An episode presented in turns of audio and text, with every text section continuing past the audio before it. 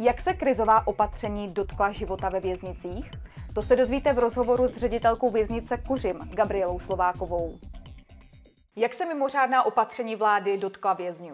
Mimořádná opatření se dotkla odsouzených docela zásadním způsobem, protože jsme museli omezit kontakt s blízkými a zakázat návštěvy rodinných příslušníků ve věznicích.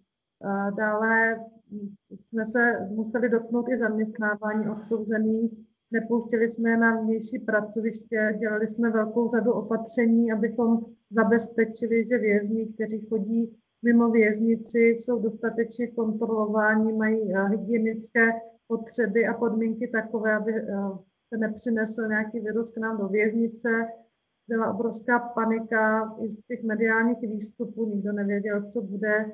Eh, uvědomme si, že odsouzení jsou zavření, nemají možnost volného pohybu, viděli katastrofické scénáře, že se rozšíří virus ve věznici, ptali se, jak jim pomůžeme, co se bude dít, jak dlouho to bude trvat.